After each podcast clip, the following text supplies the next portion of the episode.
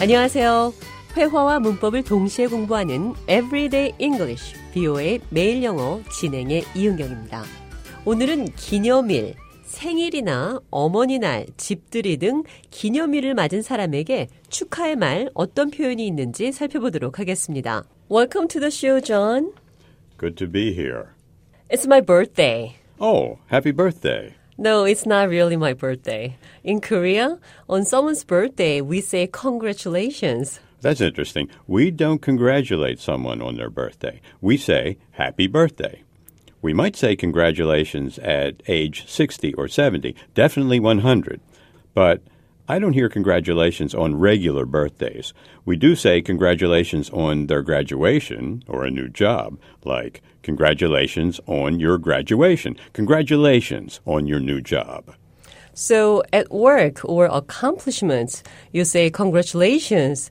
But birthdays, Mother's Day, Father's Day, you say happy birthday, happy Mother's Day, happy Father's Day. Yes, if I say happy birthday to you, it means I hope you have a happy, wonderful birthday. Like when we say Happy New Year, this means I really want you to have a great new year. What do you say when you wish someone happy birthday late? If you missed someone's birthday and want to say happy birthday after their birthday, you can say happy belated birthday. Happy belated birthday. 늦었지만 생일 축하합니다. 생일이 지난 사람에게 할 수 있겠죠? 늦었지만 생일 축하해요. 여기서 belated, B-E-L-A-T-E-D, belated. 뒤늦은이란 단어 기억하시기 바랍니다. 이번에는 집들이에 초대받았을 때 어떤 말을 해야 할까요? So John, we say happy birthday, happy Father's Day, happy Mother's Day. What do I say to the host who's inviting me for a housewarming party? I know I can say thanks for inviting me, but can I say happy housewarming? Yes, you can say congratulations on your new house or happy housewarming. 집들이 housewarming party라고 합니다. 영어에서 축하말은 congratulations와 happy 이렇게 두 개로 나뉜다고 생각하시면 됩니다. happy는 I wish you 나는 당신이 뭐뭐 하기를 빈다. 뭐뭐 하기를 바란다는 표현이니까 생일이나 명절에 기원을 하는 말을 해주는 것으로 happy birthday 이렇게 쓰시면 되고 축하합니다. Congratulations는 어떤 일을 노력으로 이뤄냈을 때 그러니까 승진이나 졸업, 출산 이런 때 성공을 축하하는 뜻으로 congratulations 이렇게 쓰시면 됩니다. 어떤 것에 대해 축하한다. congratulations 전치사 on 그리고 이벤트 이 순서로 나오는 거죠. congratulations on your graduation. congratulations on your promotion. Congratulations on your newborn. Congratulations on your promotion. And if I want to add more feeling, I can say, Wow, I'm happy for you. I'm happy for your accomplishment. Good for you.